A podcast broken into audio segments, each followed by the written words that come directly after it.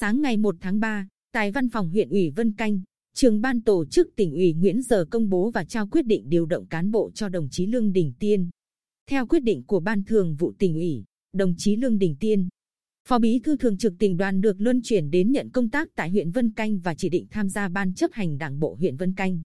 Ban thường vụ huyện ủy và giữ chức vụ phó bí thư huyện ủy nhiệm kỳ 2020-2025 kể từ ngày 1 tháng 3 năm 2021 và giới thiệu bầu giữ chức vụ chủ tịch ủy ban nhân dân huyện Vân Canh nhiệm kỳ 2016-2021.